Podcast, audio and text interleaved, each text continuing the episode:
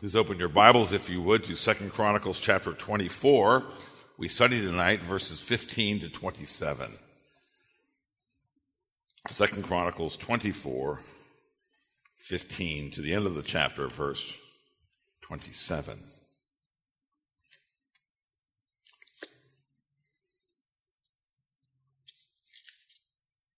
Listen now to God's holy, inerrant, and life giving word. But Jehoiada, grew old and full of days and died. He was 130 years old at his death. And they buried him in the city of David among the kings because he had done good in Israel and towards God and his house.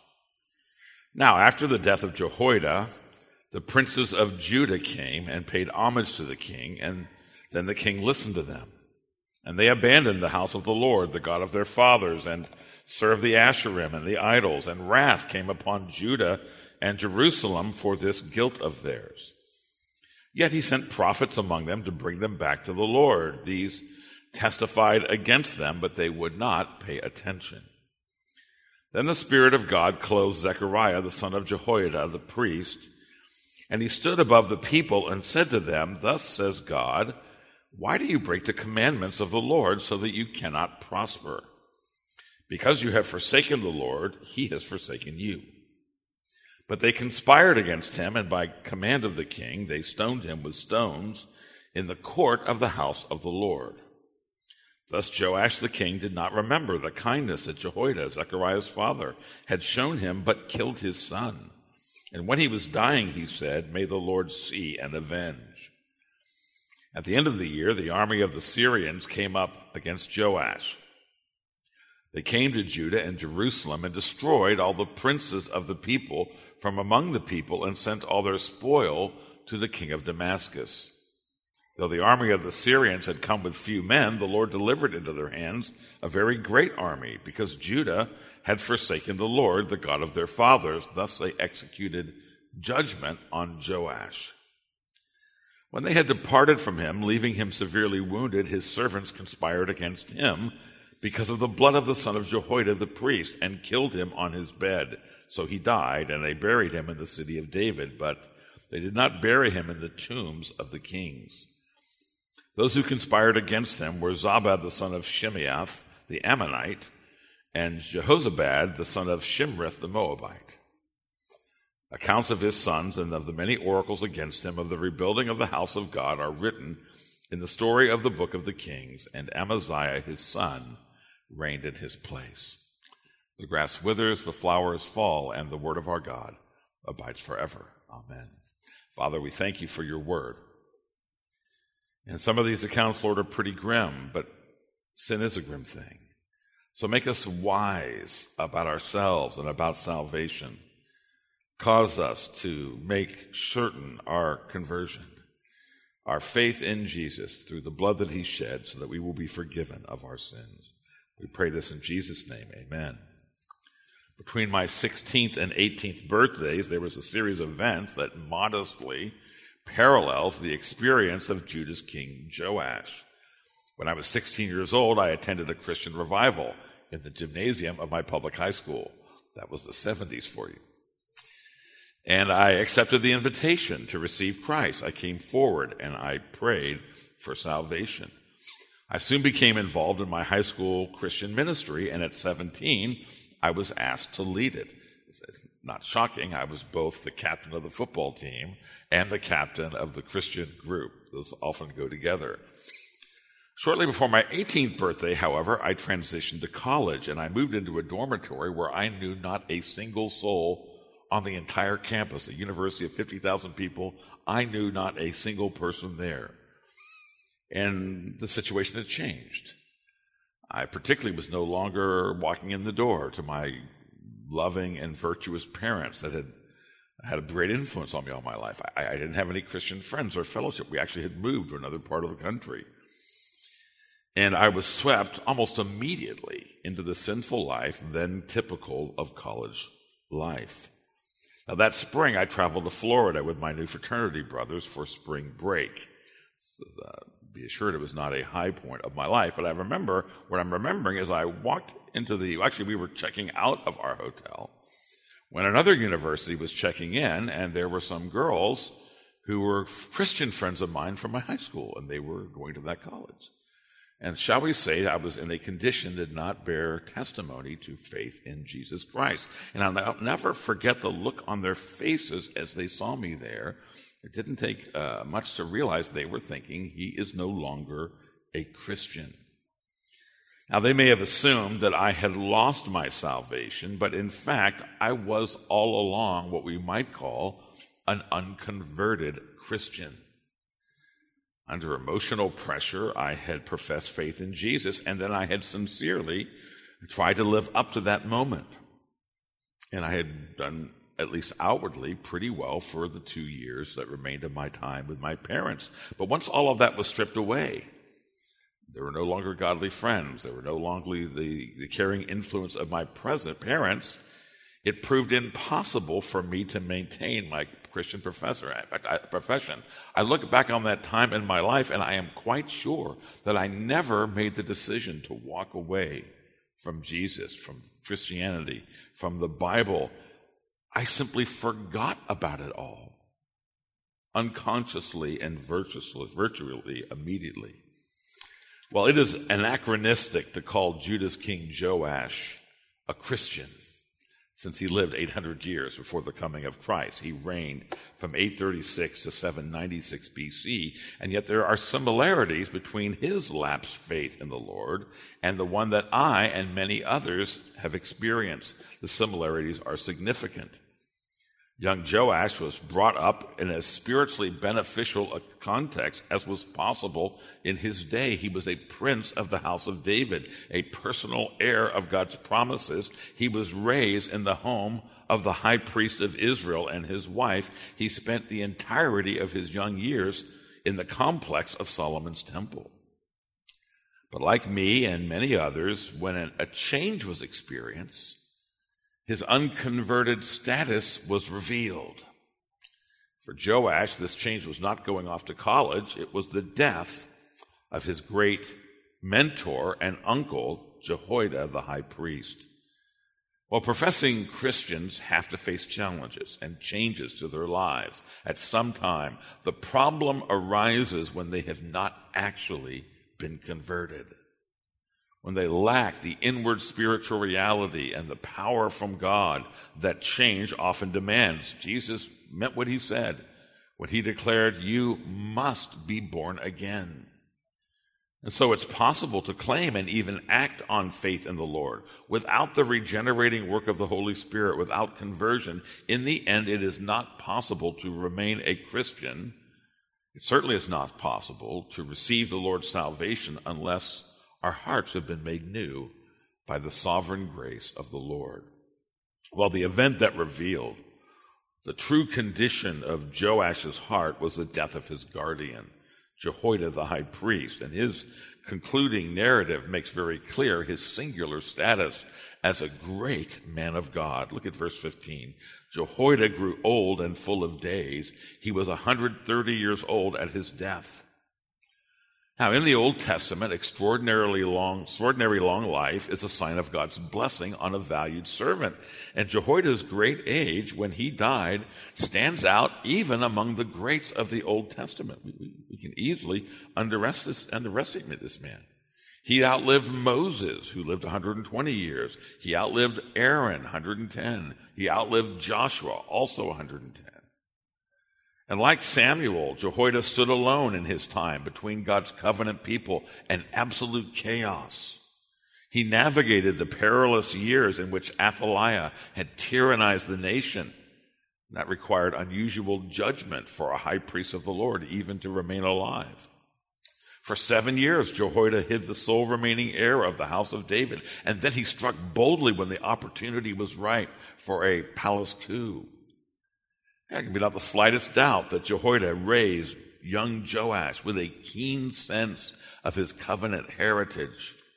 That explains why, when he came to the throne under the tutelage of Jehoiada, his main initiative was the restoration of the temple at such great cost.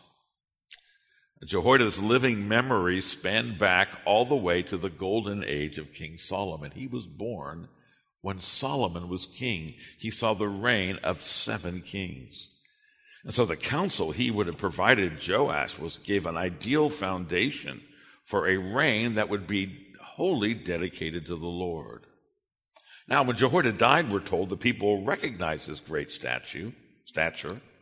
They provided him the honor of being buried with the Davidic kings, and they buried him in the city of David among the kings because he had done good in Israel towards God and his house. Verse 16. Now, it is hard to imagine a better Old Testament epithet than that, epitaph than that. Jehoiada is the only priest in the entire history of Israel to be buried in the tombs of the kings. That is a fitting tribute to his role in saving the royal line. Andrew Stewart notes another point of praise. He says it's a tribute to his meekness. That though he took the risk associated with the kingship when he overthrew Athaliah, he never sought to usurp the role of the king from young King Joash. He was a careful observer of all the word of God. Oh, how much Joash owed to this great and ancient servant of God. How valuable must those lessons have been that this king would have learned at his uncle's side? And yet, events would prove that jo- Joash actually learned very little from Jehoiada. The mention of Jehoiada's death in verse 15 ominously begins with the word but. That signals a note of warning. Under Jehoiada's counsel, Joash honored the Lord and restored his temple, but how different things would be once Jehoiada was gone. And the events that follow prove that for all of his spiritual heritage, Joash was not a converted follower of the Lord. For him to act in the way that he did after Jehoiada dies show that even the greatest spiritual heritage cannot prevail with a heart that has not been changed by the grace of God. Matthew Henry summarizes the little religion that Joash had was all buried in Jehoiada's grave, and after his death, both king and kingdom miserably degenerated. Well, the first thing we see here is the revealing of the unconverted heart of Joash. When I say he was an unconverted Christian, I'm referring to one who goes by the name, someone who's known by reputation and by association as one of the people of God. But there's three things in this early account that reveals that he is in fact unconverted. And the first apparently took place right after Jehoiada died and was buried, for the king was approached, and here's the first sign that he actually was an unconverted Christian, is that he was immediately swayed by the influence of men. He was swayed by the influence of men. Verse 17. Now, after the death of Jehoiada, the princes of Judah came and paid homage to the king, and then the king listened to them. Now, we're not told the background of these civic leaders by the way, the Hebrew word prince means leader in a generic way, ruler. But from their actions, I think we can safely assume that these were people who had been in favor when Athaliah was in charge. And they'd had to go underground when Jehoiada was there. I think it's quite sure that they couldn't get anywhere near young Joash when Jehoiada was in charge. In fact, maybe Jehoiada overly sheltered the young king. But Jehoiada was gone. And their strategy was very cunning. They came with praise. They paid homage. The Hebrew means they made obeisance to him. They came and they prostrated themselves. Uh, we can assume that Jehoiada did not prostrate himself, nor should he have, but before the Davidic king. Oh, but they did. They treated him like an oriental despot. They made obeisance before him. And we can imagine them expressing their delight that Joash, why? He now was free to chart his own course. And they would have praised his ability to act as his own man, not to, to do as if he were a little boy still. You can, be, you can act as your own man. That's the counsel they would have given him. And, and their flattery, we read, won the king's heart. And of course, it was their counsel that then would rule. So it turned out, verse 17 says, the king listened to them now, even the most godly leaders can have their heads turned by praise, especially when they feel often criticized, and most do. But Proverbs 27 21 is right when it describes the flattery of men as a crucible. It says a man is thereby tested by his praise. People in positions of leadership who are praised need to be wary and on guard about that praise. For Joash to fall to the praise of men so soon after Jehoiada died shows how little impact his great mentor had on his heart. Appealing to the king's vanity, these princes urged a new direction for Judah, and he followed their lead. What one of the things that reveals a young Christian goes through a change. They find them, he or she is on their own. One of the first tests is how do they respond when the counsel of the world comes, when there is flattery, when there is praise? How do we respond to the counsel of men? It is a test of our conversion. Now, his second failure, or his first failure, may be dismissed at least a little bit by youth and inexperience, but the second movement here reveals his true nature and it is inexcusable. Secondly, he was easily led astray from the Lord. First, he's easily falling prey. He listens to the counsel of man. But then, secondly, he easily is led astray from the Lord. It becomes immediately clear what kind of influence these new royal advisors will exert, because verse 18 says that Joash abandoned the house of the Lord, the God of their fathers, and served the Asherim and the idols. Now, dare I say, it took considerable bravado for these princes to advise a man whose family had been slaughtered by a woman who had installed the worship of Baal and Asherah to suggest that he now begin worshiping them. But clearly they understood their man. Oh, clearly they, and, and, by the way, the world is going to be cunning in these ways. They understood his character or lack thereof. Uh, apparently Joash wanted to be a popular king who brought success and prosperity to the nation. And sadly, by this time, the traditional approach was idolatry. That was the, that was the traditional approach. That was the conservative approach was to erect idols to all the various gods and to and to hedge your bets and to make use of all the religious resources. Today, the king's advisors would have brought him opinion polls. 62% of, of, of Judahites think Asherah poles are a good innovation. They would have brought testimonials of people who came and said, you know, I, I bowed at the Baal altar and I had a child. They weighed this influence on him. He was not converted. And so he was easily led astray from the Lord. One might think that these counselors would have started at the back end of the Ten Commandments and slowly worked their way up front. They would have started with covetousness, the tenth commandment, and then to false testimony, working their way forward. Oh no, they go right to the top. The first commandment, you shall have no other gods before me, Exodus 20 verse 3. It shows that Joash had no knowledge of the Lord. He had no love for the Lord in his heart. How we are tested when we are going through a change, a challenge, when the voices of the world are seeking to lead us astray from God. You see, even though he had Jehoiada's influence, yes, he'd been devoted to the temple of the Lord, but now he's offering sacrifices to the false gods. Andrew Stewart writes, his previous profession of loyalty to the Lord was as vacuous as the idols he now served. He was easily turned from his profession of faith in God because it always had been a false one. Well, needless to say, the king of Judah's turn to idolatry made the Lord angry, verse 18. And wrath came upon Judah and Jerusalem for this guilt of theirs. Yet God was forbearing. He sent prophets to speak his message of grace and repentance instead of immediately sending punishment.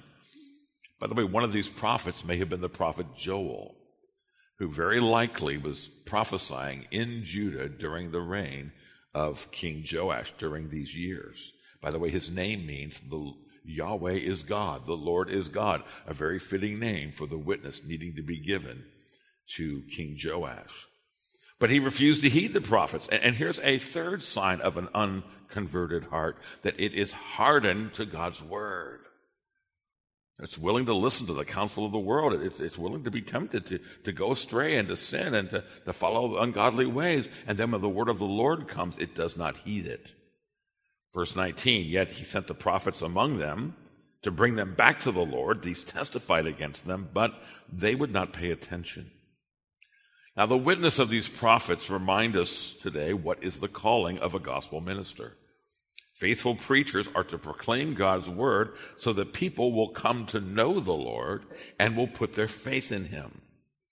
Now, these prophets during Joash's later reign were blameless. They sought to return the king to the Lord. The problem was, despite his earlier professions, Joash did not possess true and personal faith. I think as the chronicler is relating this failure, he's providing a, a word of a note of warning to his own readers many centuries later. At the end of Second Chronicles, he's going to make this note that the Lord sent to them by his messengers because he had compassion on his people and on his dwelling place. Do you realize? The preaching of God's word, the witness of God's word is God's mercy to you. But they kept mocking the messengers of God, despising his words, so the Lord judged them. That's the end summation that the chronicler gives at, of the entirety of this book. But the unconverted heart does not feel urgency when God's word calls to him or her to repent. Even if the person involved is an ancient Jew from the line of David in the Old Testament, even if the person is a so called Christian today. Well, what a valuable depiction this is for those who are raised in covenant homes, those who have long been associated with the church, who, who call themselves, they fill out, I'm a Christian. They tell people, I am a Christian. But you see, life is going to test that profession of faith. The unconverted heart will be easily swayed by the voices of the world, will be led astray from the Lord, and then will resent the rebukes of Scripture, the calls to repentance now, Psalm 1, of course, identifies a true believer by his or her love for God's word. It's not by chance that the first psalm says, Blessed is the man whose delight is in the law of the Lord, and on it he meditates both day and night. Psalm 1, verse 2. In fact, Psalm 1, which is so valuable to us, it charts the very path that Joash and so many like him have followed in abandoning their profession. What's the first step in going away? Psalm 1 Blessed is he who walketh not in the counsel of the ungodly. It starts by listening to the voice of man, giving heed to the advice of the unbelieving world. So, Christians who want to honor the Lord, Christians who are facing a changing situation, going off to college, something like that, they should be careful about the company that they keep. They should be scrupulous in the influence that they allow to come into their ears and into their minds. But then second, David, David talks about those who listen to worldly counsel and then begin developing the worldly habits, turning astray from the Lord. Blessed is the man who walketh not in the counsel of the ungodly, nor stands in the way of sinners. Now associated with walking in the way of ungodliness. And ultimately, it leads to a hardened character that conver- confirms an unconverted heart, nor sits in the seat of scoffers. It's because of this progression that the unconverted man or woman, or the, rather the converted man or woman, any professing Christian who wishes to be proved to be a true believer, they will give special counsel to what is coming into their ears. They will choose the Word of God and those who speak the word of God over the voices of unbelieving culture. Well, in these ways, this Christian, Joash, is revealed as unconverted. Now, John Bunyan wrote his famous book on the life of a converted believer under the title of Pilgrim's Progress. Read it. There's some great new versions of Pilgrim's Progress. It's a great book. But for the unconverted Christian, it's not progress, it's regress. And we're going to see marked decline in Joash's life. Why? Because he was not born again. He did not have the life of God in his heart. He, he, he was raised in the house of Jehoiada the high priest, this great man of God. But now God is going to send a witness to him that is especially going to test him, is the witness of Jehoiada's son a man with whom he would have grown up. He would have known him all of his life.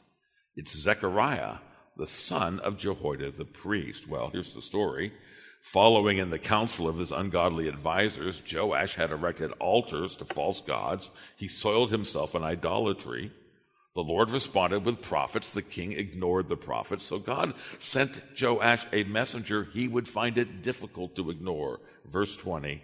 Then the Spirit of God clothed Zechariah the son of Jehoiada the priest, and he stood above the people and said to them, Thus says God, why do you break the commandments of the Lord? Now, this description that God clothed, that God's Spirit clothed him, is a great picture of the biblical doctrine of inspiration. It's exactly what Peter was talking about when he said that those men whose task it was to deliver the word of the Lord were carried along by the Holy Spirit. He's clothed with the Holy Spirit, so the words that he spoke were actually the words of God. Now, the chronicler says that Zechariah stood above the people. So he's going to confront the king in a public place. It's the courts of the temple, we learn. And he's going to confront the king openly, publicly, undoubtedly loudly, in a manner that Joash cannot brush aside. First, he had a question why? Why have you broken the commandments of the Lord? That was a fair question. He'd been nurtured in true faith. He'd had the best examples. Why then is he violating the first commandment? Was he not fully informed that sin would not lead to prosperity, but to God's chastisement? Of course, the question was really a rebuke. And then verse 20, that rebuke is clear. Because you have forsaken the Lord, he has forsaken you. You see, the way to prosper is to seek the Lord. But since Joash had done the opposite, his forsaking of God would result in the Lord forsaking him. Under Joash's ungodly leadership, Judah had broken covenant with the Lord and was going to suffer divine abandonment. Now, we can be sure that the rulers, the princes of Judah, had wormed into the king's favor having done that by flattery, that all along they had been puffing up his pride. So they were not going to take this public rebuke of the king sitting down. Instead, verse 21 says, they conspired against him, and by command of the king, they stoned him with stones in the court of the house of the Lord. And so, standing in this public place, Zechariah was an easy target for the stones that now rained in on him. The, the royal advisors had no regard for the sanctity of the temple grounds. Matthew Henry reviles this deed. He calls it as horrid a piece of wickedness as perhaps any that we read in the entire history of the kings. The man they put to death was a sacred person. He was a priest. The place where they did it was a sacred place, the, the, the grounds of the temple. Moreover, the chronicler leaves no doubt that it was by the command of the king. It was not just this spontaneous response of his underlings. It was by the command of the king that Jehoiada's son was stoned to death. Well, if we ever doubt how vile a deed the unconverted heart is capable of, we only need to consider this one the shocking ingratitude the sheer callousness of Joash's evil action. His own life had been spared by Jehoiada. Jehoiada had nurtured him all through his chi- childhood at grave risk to his life. Undoubtedly, Zechariah was a part of that. We don't know if he was older or younger, but he's a son of Jehoiada. Verse 22 says, Yet Joash the king did not remember the kindness that Jehoiada, Zechariah's father, had shown him, but killed his son. To make matters worse, although the chronicler does not say so, it's very clear that Zechariah was murdered on the spot where his father had earlier stood to place the royal crown on Joash's head. So here we see the regress of the unconverted heart. We see just how much evil is possible in every heart where sin is reigning and has been allowed to flourish if unrestrained by God's Holy Spirit. Here's the question Could you do something like this? Could you so forget your debt to a man like Jehoiada who'd saved you, nurtured you, provided for you in a crucial time of your life? The answer is yes, you absolutely could. It happens all the time from unconverted hearts. How many children forget the devotion their parents have showered on them? Foolishly wanting only to free themselves from parental restraint so they dishonor their father and mother. But worse than that, unbelievers show this kind of ingratitude to God every day. Everything that you are, everything that you have has come from the goodness of the Lord. James 1:17. Moreover, Jesus his son came down from heaven in order to show God's mercy to sinners, dying on the cross for sins. But unconverted people, especially those who claim to be Christians, despise the goodness of God, trample and hold in contempt the blood of Jesus Christ. Hebrews 6 6 says that through unbelief, they are crucifying again the Son of God to their own harm and holding him up to contempt. Disloyalty, ingratitude, a self centered willingness to do harm to others. This is the hallmark of the unconverted character. And Joash's unconverted life followed an inevitable downward course that led to sins that I'm sure at one time he would have considered inconceivable. But either Christ reigns or sin reigns. And there's a trajectory to both. What a dreadful wickedness he commits. Well, Joash's example shows, I think, that it is especially unconverted Christians who are able to do the maximum damage to the ministers of God's word and to the church. It's the members of the church, it's those who associate with believers, who, who go through the acts of religion, who are present to slander and malign the faithful ministers of God's word. They are present to poison the atmosphere of the church, to conduct well placed character assassination, if not actual murder. As such, it is the religious wicked man it is the Christian unconverted woman who falls especially under God's wrath. Well, since Zechariah was cut off from delivering a more wholesome message, his dying words express the curse of God on unconverted Joash. Look at verse 22. When he was dying, he said, May the Lord see and avenge. Now, there is probably a wordplay involved with Zechariah's name. The word name Zechariah means Yahweh remembers. The Lord remembers. And Joash had not remembered, we're told, the loyalty previously shown to him, but the Lord would remember Zechariah's fidelity, as well as Joash's perfidy and God would avenge the death of his servant. Now, interestingly, some commentators criticize Zechariah for dying with words of wrath and vengeance, but we remember that he is speaking as a prophet of the Lord who would execute this very judgment on the wicked king. Martin Selman exclaims, if God was inactive, the result would be anarchy. God's claim to sovereignty would be seriously jeopardized. This was a fitting and appropriate thing for him to say. Now, if we're tempted to criticize Zechariah's dying words, we should realize that Jesus Christ explicitly endorsed them. There was an occasion when Jesus was rebuking the Pharisees for their false claims of righteousness, and he exposed their hypocrisy, saying this For you build the tombs of the prophets, and you decorate the monuments of the righteous. Thus you witness against yourself that you are the sons of those who murdered the prophets. And then Jesus explicitly endorses Zechariah's dying wish. He may even have referred to him by name. He said, this is Matthew 23, 29 to 35. He says, On you may come all the righteous blood shed on earth, from the blood of righteous Abel to the blood of Zechariah, the son of Berechiah, whom you murdered between the sanctuary and the altar. Well, that seems to fit exactly what's going on here. Now, there is a problem. You may have noticed it. Jesus identifies him as Zechariah, the son of Barachiah, B A R A C H I A H. Now, you go to the book of Zechariah, the more famous prophet. I love the book of Zechariah.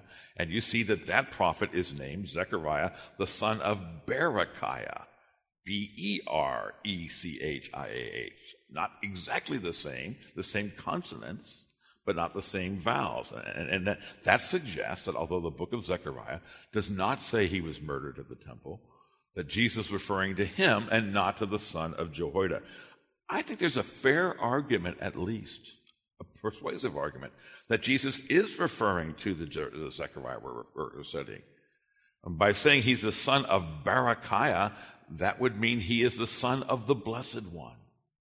But particularly what Jesus is doing when he says, from the blood of Abel, now that's from the first book of the Old Testament, to the blood of Zechariah, if it's this Zechariah, it's the last book of the Old Testament, the ancient Hebrew version. In fact, the Hebrew version today, the last book of the Old Testament in Hebrew is Second Chronicles. So Jesus is bookending the entire Old Testament history. He says from Abel to Zechariah. Now that is not Zechariah of the book of Zechariah. That is this Zechariah, the son of the Blessed One. We must presume that is a reference to Jehoiada, his father. Now, whether or not Jesus did intend to specify this Zechariah, I think it's very likely that he did. He nonetheless explicitly endorses the priest's dying request. He says, On you will fall the blood of the prophets who were slain. And as we will see, the Lord did hear Zechariah's prayer. He did see, he did avenge his servant upon Joash. Well, let's look. We've seen the unconverted Christian revealed. We've seen the unconverted Christian's regress, but it leads to the unconverted Christian's death. And it was not long in coming that this vengeance came on Joash. In fact, it was the turning of the very year that the unconverted Christian received judgment at God's hand. Verse 23 At the end of the year, the army of the Syrians came up against Joash. Now, when a person spurns his or her Christian heritage, they are forgetting not only the blessing of God's mercy, but they are also forgetting the fury of his wrath. And all through the record of Israel's kings and the books of Kings, the books of Chronicles, the Lord uses foreign invaders to execute his judgment.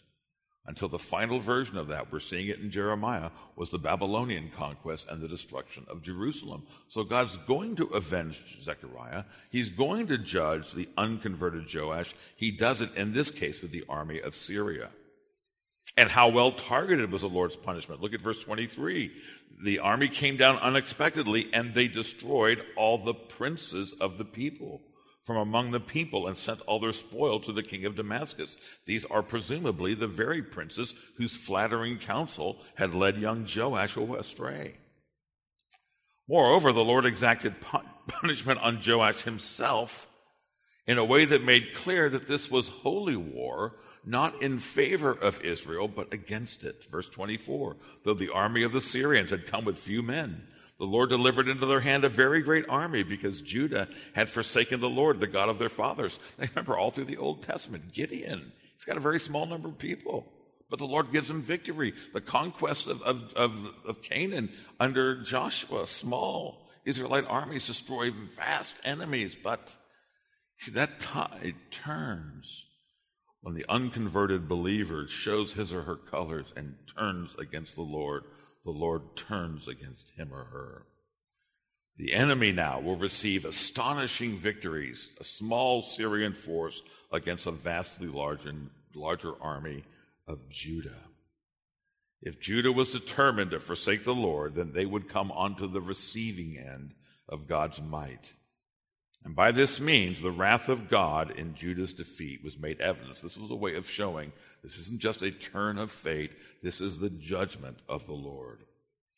Well, after suffering this shattering defeat, Joash himself lay severely wounded. I think it's significant that the Syrians left him to God's fate. And here the unconverted Christian would come to his death in a manner that exemplified his own betrayal against the Lord and against Jehoiada. Look at verse 25.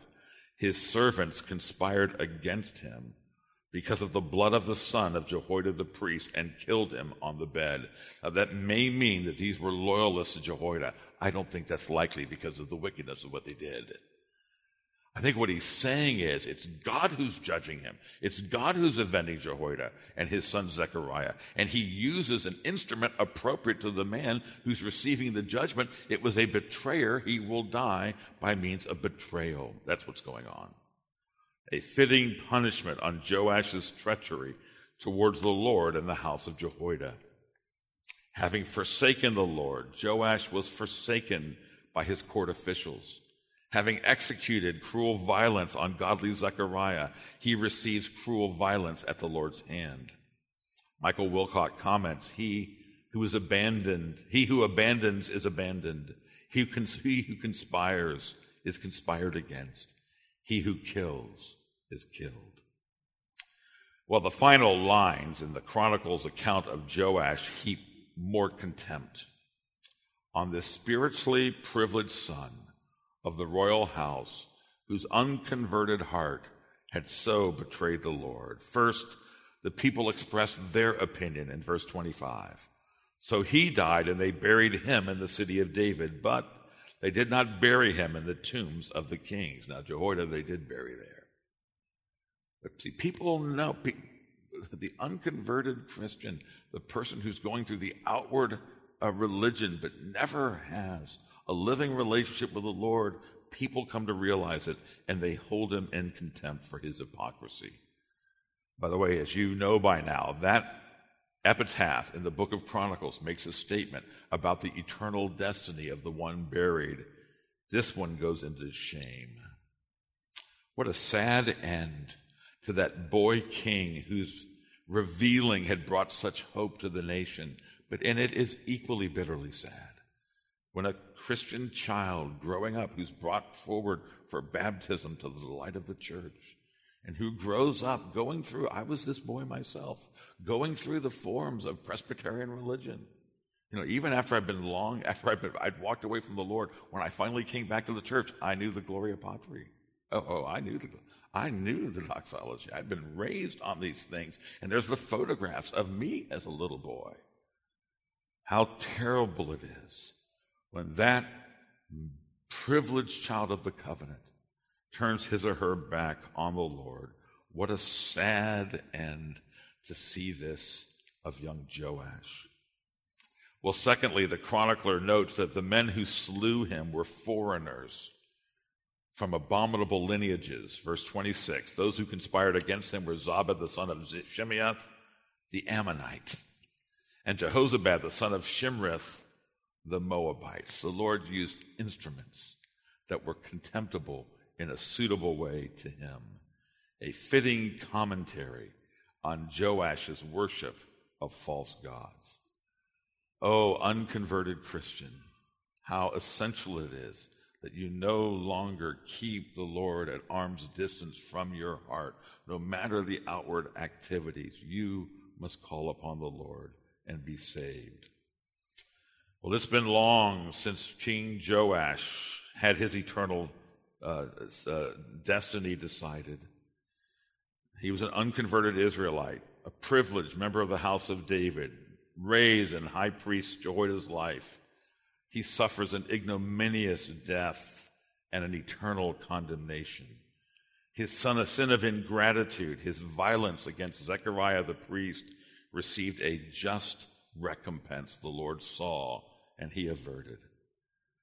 How essential it is for every unconverted person, the unconverted Christian, to come to the Lord and be saved.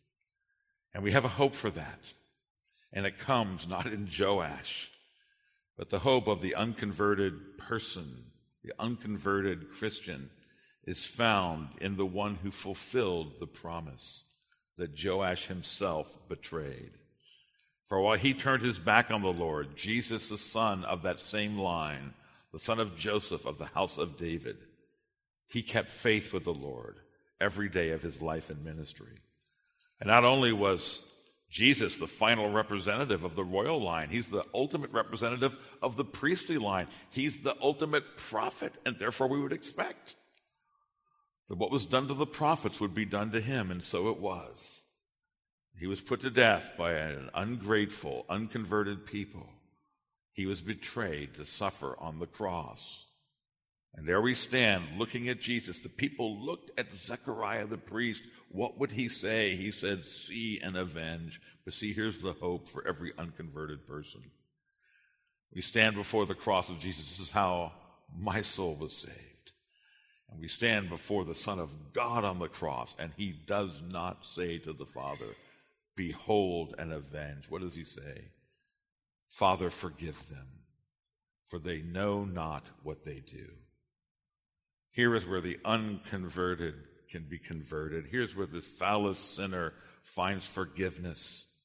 Here's where new life comes in the regenerating work of the Holy Spirit, whom Jesus sends. The Christ who speaks these words of forgiveness is the Son of God. And he offers you at his cross the opportunity to be washed of your sin, to be renewed from evil into righteousness, to go from the false to the true, if you will confess and you will believe in his gospel. Now, speaking with such grace from the cross, we see the very one who is recorded by the Apostle John. We have seen his glory. Glory is of the only Son of the Father, full of grace and truth. Oh, respond to that grace and truth. Yield your heart to him. Be no longer an unconverted Christian. And therefore, when the followers of Christ, when our time comes that we suffer betrayal, and even if we, like Zechariah, should suffer violence today, let it be Jesus' example that we follow and not Jehoiada's son. Here's what Peter said Christ suffered for you, leaving you an example that you would follow in his steps. When he was reviled, he reviled not. He himself bore our sins in his body on the tree that we might die to sin and live to righteousness. By his wounds you have been healed. Father, we thank you for Jesus. And Father, we thank you for every privilege that we have as your people. We thank you for every baptized child. We thank you for every family in the church. We thank you for everyone on the membership rolls. But Father, we pray that you would save them all. And Lord, we know from biblical example and from experience that it can be a perilous place to be an unconverted person, to be present in the church, to know the hymns, to be familiar with the rituals, to have the reputation of the believer, but not the believer's heart. so, Father, I pray that you would hound the unconverted members of our church. Some of them are just young children, Lord, and, and they're to grow into this. And I pray you would grow them. But Lord, cease not to pursue the hearts of us all. Because, Lord, we can be Joash. We can have a regress. We can have, and we pray, Lord, for people in our church who this is being revealed right now. We think of the college freshmen this year, but there's those who are older as well, those who are younger. Cause us to be wise, not to listen to the voices of the world, not to be led astray because you are our God, not to ever harden our hearts to your word.